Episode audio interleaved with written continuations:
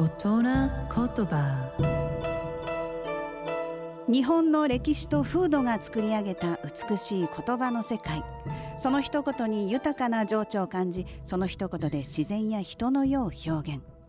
創造と破壊を繰り返してきた言葉たちから毎週一つピックアップ。その独特な表現を味わう大人言葉。今週の大人言葉は「如月」昨日2月4日は立春でした。春は始まってるんですけど2月はまだまだ寒さが厳しい時期でございます、まあ、なのでさらに衣服を重ね着するという意味から「い」をさらに着ると書いて「いさらぎ」「きさらぎ」になったという説が最も有力なんですが今書く漢字と違いますよね。なんで今は女編に口と書く如月の漢字が使われているかっていうと